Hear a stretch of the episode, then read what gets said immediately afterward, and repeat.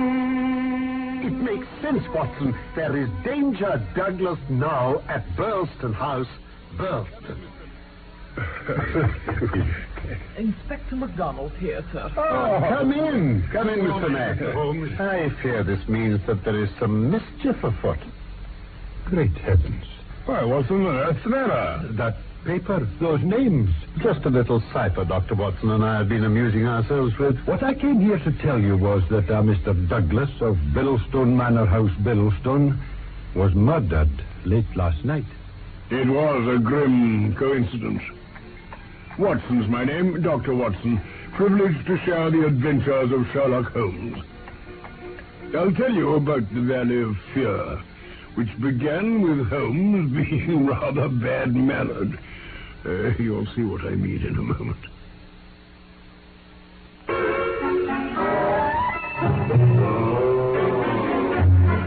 Holmes? Hmm? I'm inclined to think I should do so, Watson. Well, um, I count myself one of the most long suffering of mortals, but, um, But what, my dear Watson? well, dash it all, you're really too trying at times. You sit there, your breakfast untasted. It's Porlock's writing. There can be no doubt of it. The Greek E with a peculiar top flourish is distinctive. Then who is Porlock? Huh? Porlock? Oh, Porlock, Watson, is an underplume.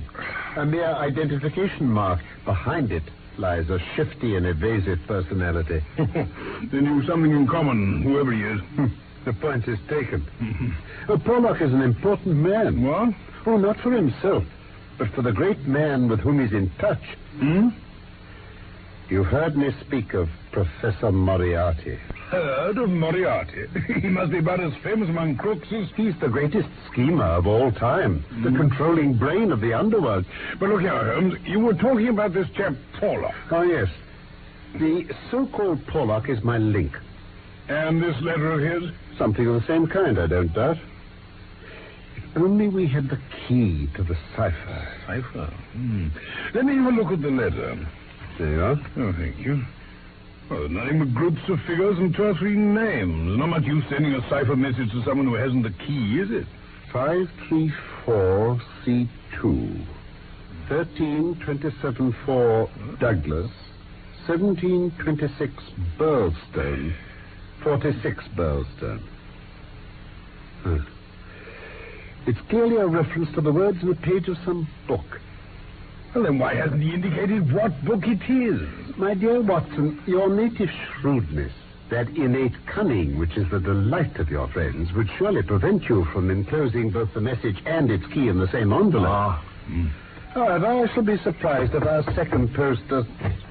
Excuse me, gentlemen. Ah, Mrs. Hudson. The second post has just come, Mr. Holmes. A letter for you, sir. As I expected. Thank you, Mrs. Hudson. Thank you, sir.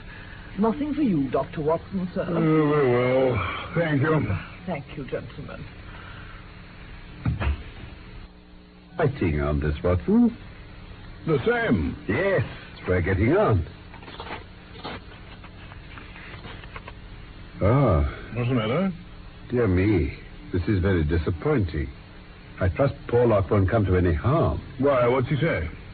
Dear Mr. Holmes, I will go no further in this matter. I can see that he suspects me. Mm-hmm. I had actually addressed this envelope to send you the key to the cipher, but he came on me quite unexpectedly, and I was only just able to cover it up. Good heavens. Please burn the cipher message. It can be of no use to you now, Porlock. I presume the other was Moriarty. When any of that party talk about he, you know whom they mean.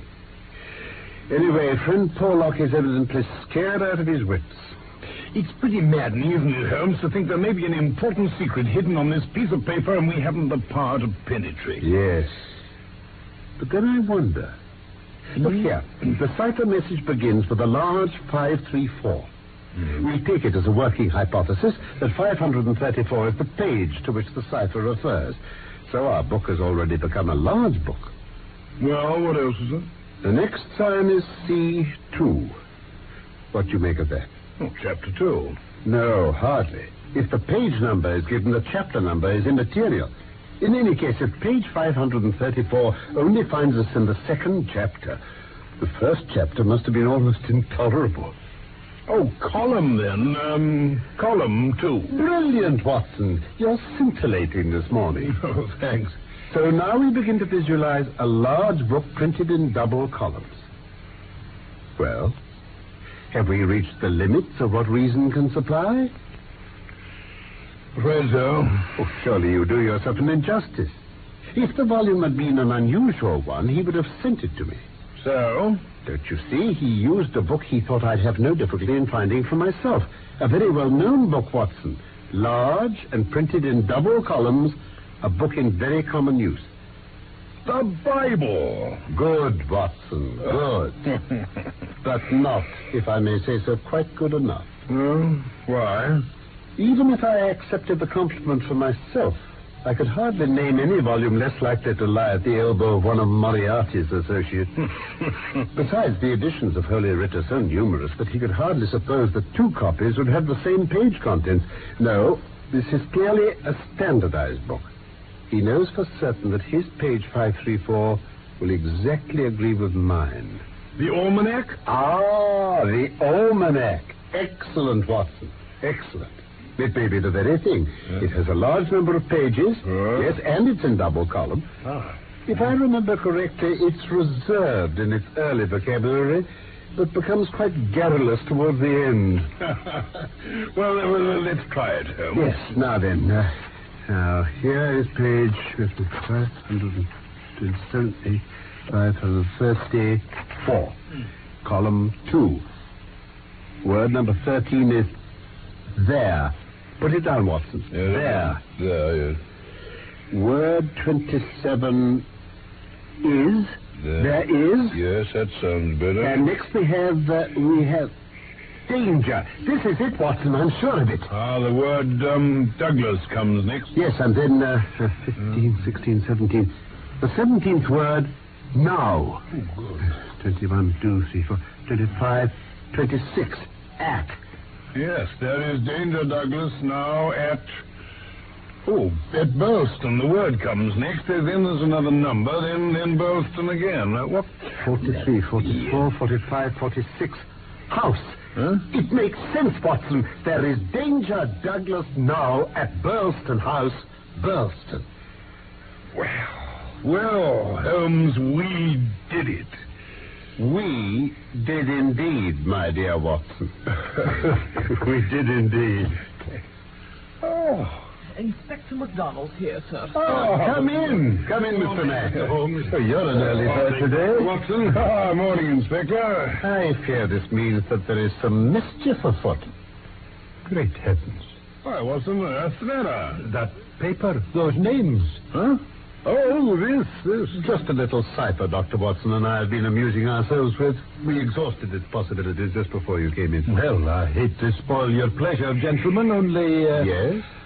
What I came here to tell you was that uh, Mr. Douglas of Biddlestone Manor House, Biddlestone, was murdered late last night. Remarkable. Remarkable. And the reason I came to tell you of it is that our only clue so far is a card found beside the body with what appears to be a cipher written on it, the letters VV341. And I know your interest in ciphers, Mr. Holmes. Mr. Mack, I receive a communication from a quarter which I know to be important. It warns me that danger threatens a certain person. Within the hour, I learn that this danger has actually materialized and that the person is dead. I was going down to Billstone this morning. Now, it seems we might perhaps be doing better work in London. Oh? How so? Well, since I take it that envelope lying there's the one your message came in. And your eagle eyes noted it was posted in Camberwell. Uh, exactly. well, I'd better tell you at once. My correspondent's name is Porlock. It's an assumed name. I promised when he first wrote that I wouldn't try to trace it. Do you think there's someone behind him? I know there is. Ah, Uh, this Professor, I've heard you mention. Exactly. Ah, I might have known. Uh, Mr. Holmes, I won't conceal from you that we in the CID are inclined to think you may have a wee bit of a, a bee in your bonnet over this professor chap. Oh, dear. Mr. Mack, you've read about Jonathan Wilde, I take it. Uh, yes, yes, uh, some sort of criminal in the old days. Everything comes in circles, Mr. Mack, even Professor Moriarty. Jonathan Wilde was the hidden force of the London criminals in the 1750s or thereabouts. Ah. He sold them his brains and his organization on a 15% commission. The old wheel turns and the same spoke comes up.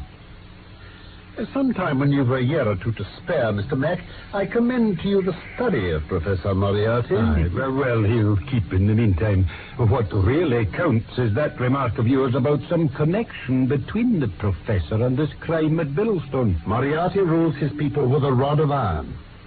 There is only one punishment in his code it is death. So we might suppose that this murdered man, this Douglas, had in some way betrayed the chief. Porlock would know he was about to be punished. Well, that's an idea.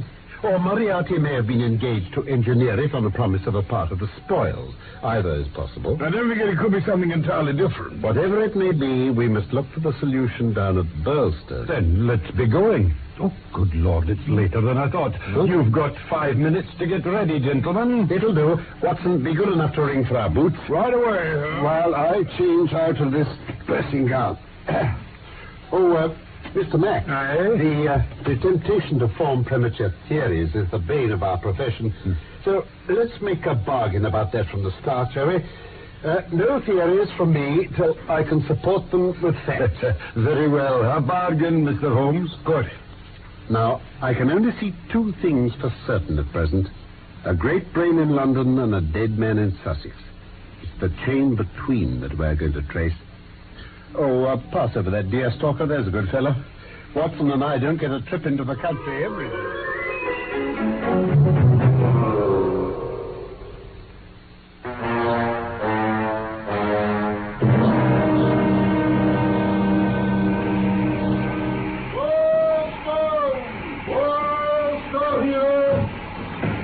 Ah, pleased to see you Hello, again, Mason. Mr. Uh, Mr. Holmes, Dr. Watson. Meet Mr. White Mason, Chief Detective of the Sussex Constabulary. How nice to meet you. How do you do? Glad to have you with us, gentlemen. Very glad indeed. A real downright snorter we have on our hands here, and no mistake. Well, there's a carriage outside, and Sergeant Wilson's waiting in it. He's the local man down here, first in on this business. Then he can give us the details as we drive. Ah, that's it. So come along, gentlemen. I'll lead the way. Excellent. Excellent.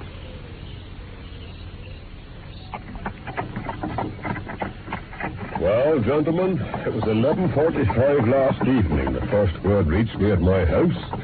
It was Mr. Barker come pealing like mad at the bell and told me there'd been a hurried murder at the manor. Mr. Barker? Who is he? A Mr. Cecil James Barker, sir, of Hales Lodge, Hampstead, is the particulars I got. He's well known down here. Often comes down to stay at the manor with Mr. and Mrs. Douglas. Thank you, Sergeant Wilson. Uh, pray go on. Uh, yes, Mr. Holmes. well, it was a little past twelve when I got there. The servants were all standing about in the hall. Proper shaken they looked. I see. Well, just then, Dr. Wood from the village arrived, and Mr. Barker led us into the room where the body lay. It was Mr. Douglas's study. You'll find it open straight into the hall, Uh, sir. just a moment, Sergeant. When you say Mr. Barker led us into the room, to whom exactly does the us refer? Uh, just me and Dr. Wood, sir. Oh, and Ames, the butler. Yes, he come in behind us and closed the door after him to stop the maid servant seeing. And what did you see, Sergeant? The deceased lay in the center of the room, sir. He was on his back with his arms and legs outstretched. He was wearing only a pink dressing gown with his night things under it. There were carpet slippers on his bare feet. His head had been nearly blown to pieces. Good heavens. What's the blood about then? Oh, something shocking, sir. Any weapon? Uh, yes, sir. There was a shotgun lying across his chest. The barrels had been sawn off short, and the triggers were wired together, so they'd go off together. Doctor said he'd have the lot straight in his face, close range. Hmm, nasty weapon. Uh, then it's job, sir, as you'll see. Well, while Dr. Wood went upstairs to see to Mrs. Douglas, I got me notebook out and asked Mr. Barker a few questions. I've got the notes with me here. Yes, this is it. No. First of all, I asked him whether anything had been touched since the business was discovered. Now, if anything has been touched since this business was discovered, Nothing has been touched in this room, Sergeant. You see it exactly as I found it. and when exactly was that, sir? It was just half past eleven. How long from hearing the report before you entered the room? Thirty seconds at the outside. Thirty seconds. Poor Douglas was lying just as you see him. His bedroom candle was burning on the table. I see the lamp is burning now, sir. That was lit later, no doubt. The lamp? uh, Ah, yes. Uh, I lit that a few minutes after I came into the room. Did you see anyone, sir? No one. I heard Mrs. Douglas coming down the stairs, and I rushed out to prevent her from seeing this dreadful sight. Mrs. Allen, the housekeeper, came and took her away. The butler, Ames here, arrived, and we ran back into the room again together. I see. Ames came with you then. Yes, Constable. Uh, Sergeant, if you don't mind. And now, sir, this moat that runs right round the house here. Yes, Uh, would the drawbridge across be up or down at the time? it was up until I lowered it myself to come and fetch you, Sergeant. I see. Ah, you're wondering how anyone could have got away from the house after shooting Mr. Douglas. Wow, sir, unless Unless Mr. Douglas shot himself. Oh, no. That is out of the question. If you'll step over to this window Yes, sir. and have a look at this. When I pull back this curtain, you'll see the window is fully open. That is just how Ames and I found it. And here on the window ledge, a smear of blood and this mark. Ah. It's my guess that's the mark made by the sole of someone's boot as he was getting out. I see what you mean, sir. Dropped down into the moat and waded across, you see.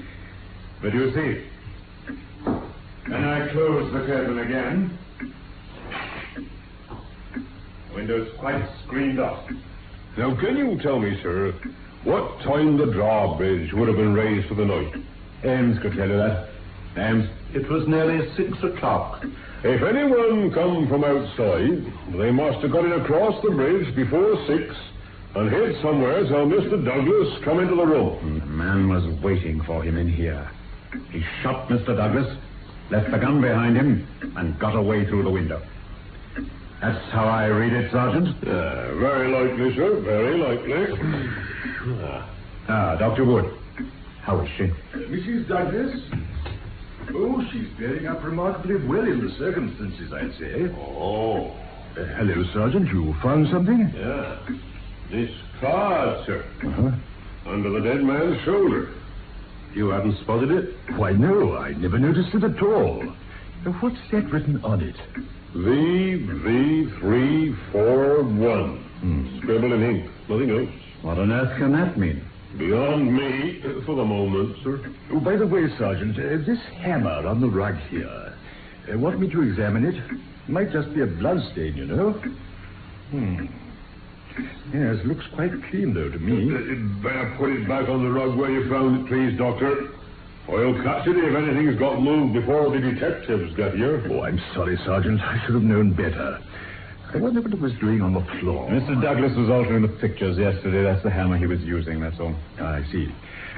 Well, perhaps I'll take a closer look over the body. No marks of violence, save for the head wounds. You never know, though. Uh, right you are, Doctor.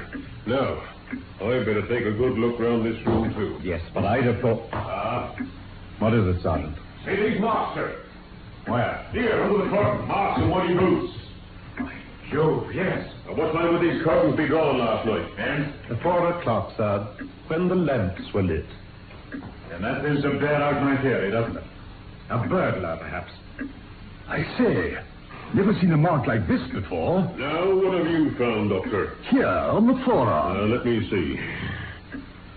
Well, sort of tattoo. A triangle inside a circle. Yes, sir. Many a time I've seen that mark when the master rolled his sleeves up to wash. He never told me what. Well, strike me. Ames. Oh, I do beg pardon, sir. Look, sir. The master's wedding ring. It's gone. Good Lord. You're sure about that, Mr. Hines? No doubt at all, Sergeant. Always wore it. That ring with the rough nugget on it was a budget. You're quite right, Am. just a minute now, just a minute. Did you say the nugget ring was always wore above the wedding ring? Always. Never changed. But that means the murderer, or whoever it was, took that nugget ring off him to steal the wedding ring. And then put the nugget ring back on again. There's the nugget. The wedding ring's gone. Well, that makes this the rummest jewel I ever struck.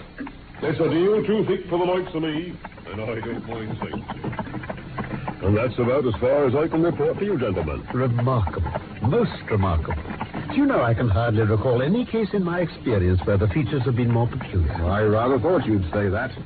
We're well up with the times in Sussex, you can see. Yes, indeed. Well, I arrived to take over from Sergeant Wilson between three and four this morning. I examined the gun. There's no complete maker's name on it. Just the first three letters on the fluting between the barrels. The rest being cut off by the saw. What three letters? P-E-N. Yeah, I can't think where that comes from. Pennsylvania Small Arms Company, American firm. Well, Oh, I've heard about sawed-off shotguns in the States. It might mean the chap who broke in and killed Douglas was an American. Sir, there is one other thing. Yes? About America, sir. The deceased and his wife spent a long time living there, in California. Now, that's interesting, eh, Holmes? Anything else, Sergeant? Well, sir, just that Mr. Cecil Barker was in America, too. He told me he was a friend of Mr. Douglas there. Oh, by the way, Mr. Holmes, Ames says he's never seen a gun of this sort in the house before. The gun was made to conceal. It would fit into any box. But why would a murderer carry a shotgun in with him? If he'd any sense, he'd choose the quietest weapon he could find. Something he can kill with and not make a sound, be through the moat and well clear of the place hours before anyone finds what's happened. You're right there. Ah, I take it this is our destination. Yeah, this is Burlston Manor. I see. Quite a place, eh? 17th century, most of it, they tell me. Uh-huh. That's our celebrated moat. Yes. Pretty muddy looking, isn't it? Well, the water brings down the clay. It's generally about this color. You know, a chap could have drowned in it, couldn't he? You'd never spot him under that. not much likelihood of that. Oh, not more than a foot deep near the edges and, and two at the most in the middle. hmm. Well, then, here we are. Here, Sergeant Wilson. Uh, Sir? You can take the carriage and get away home for some rest. Uh, thank you, Mr. Mason, sir. My missus was wondering where I've got to since last night. All right, then. Out we get.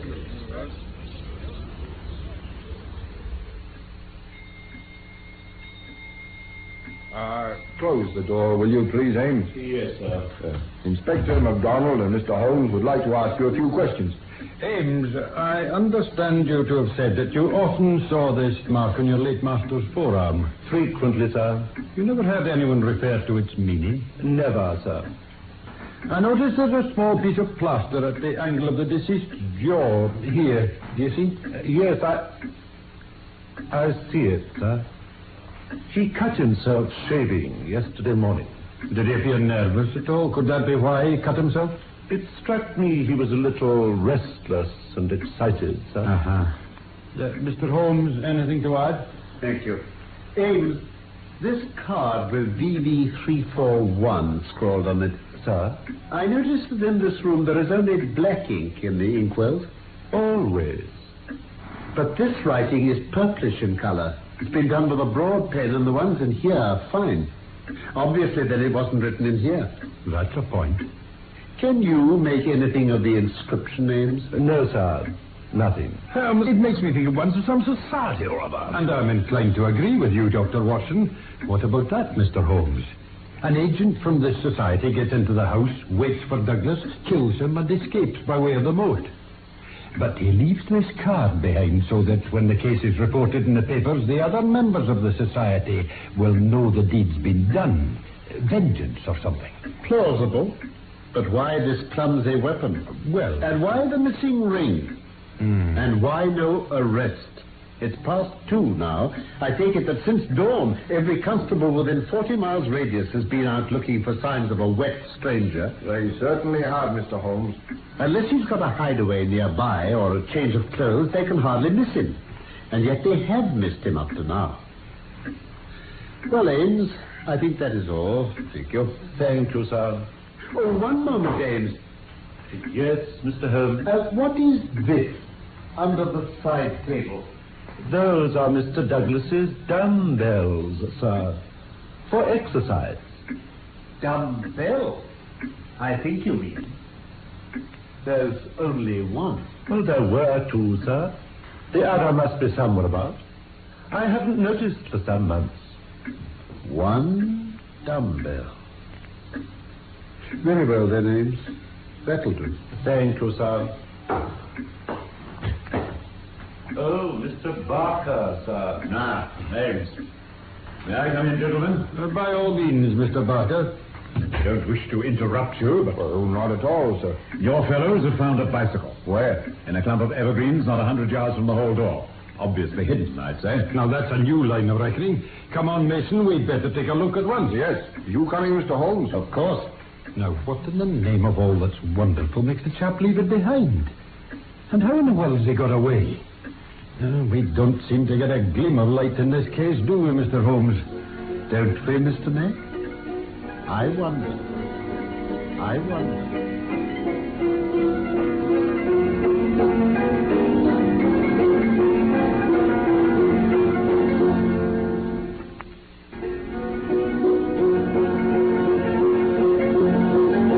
The Valley of Fear was one of the stories about Sherlock Holmes by Sir Arthur Conan Doyle. We're presenting it in three parts. You've just been listening to part one. In real life, my name is Norman Shelley. My friend Carlton Hobbs played Sherlock Holmes, and I was Dr. Watson. Michael Hardwick wrote our script for this BBC production from London. We look forward to the pleasure of your company again very soon for part two of The Valley of Fear.